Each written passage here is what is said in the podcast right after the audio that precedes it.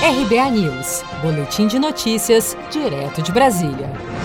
O diretor-geral da Agência Nacional de Energia Elétrica, ANEEL, André Pepitone, disse durante uma audiência pública da Comissão Mista do Congresso Nacional, que trata das medidas de enfrentamento à pandemia do novo coronavírus, nesta terça-feira, que um relatório com a apuração das responsabilidades sobre o apagão que atingiu o estado do Amapá deve ser apresentado em até 10 dias úteis. A próxima etapa é a elaboração de uma minuta do relatório de análise da perturbação. Estamos, nesse momento, no dia de hoje, vivenciando essa etapa. Essa minuta está sendo confeccionada e é confeccionada por todos os atores envolvidos. Então, participam o Ministério, o Operador Nacional de Sistema, a concessionária LMTE, a ANEL, a Eletronorte, que está na localidade, a concessionária CEA, que sofreu as consequências. Então, todos os atores é, participam dessa etapa.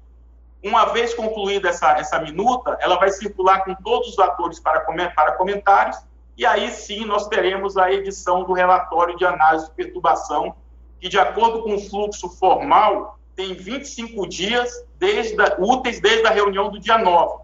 Mas como nós estamos atuando de forma célere, esse prazo será encurtado e acredito que nos próximos 10 dias nós teremos, então, o relatório de análise de perturbação, que é o documento que vai, então, apontar tudo o que aconteceu no caso é, da, da, subestação de, de, Amapá. André Pepitone afirmou que, caso a empresa que opera a subestação, a Linhas de Macapá Transmissora de Energia, LMTE, seja apontada como responsável pelo apagão e, caso seja verificada negligência da concessionária, a ANEEL poderá decretar uma intervenção ou até mesmo a caducidade do contrato. Nesta terça-feira, completam 15 dias que o Amapá sofre com um apagão decorrente de uma explosão seguida de incêndio ocorrida no último dia 3, que danificou um transformador e atingiu os outros dois, deixando 13 dos 16 municípios do estado, incluindo a capital Macapá, às escuras. O diretor-geral da ANEEL informou que geradores foram deslocados para atender as unidades de saúde e também o centro de distribuição de água, mas que a prioridade da agência é restabelecer o mais rápido possível 100% do fornecimento de energia no Amapá.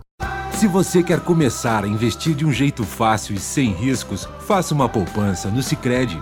As pequenas economias do seu dia a dia vão se transformar na segurança do presente e do futuro. Separe um valor todos os meses e invista em você. Poupe com o Sicredi, pois gente que coopera cresce com produção de Felipe Andrade de Brasília, Daniele Vaz.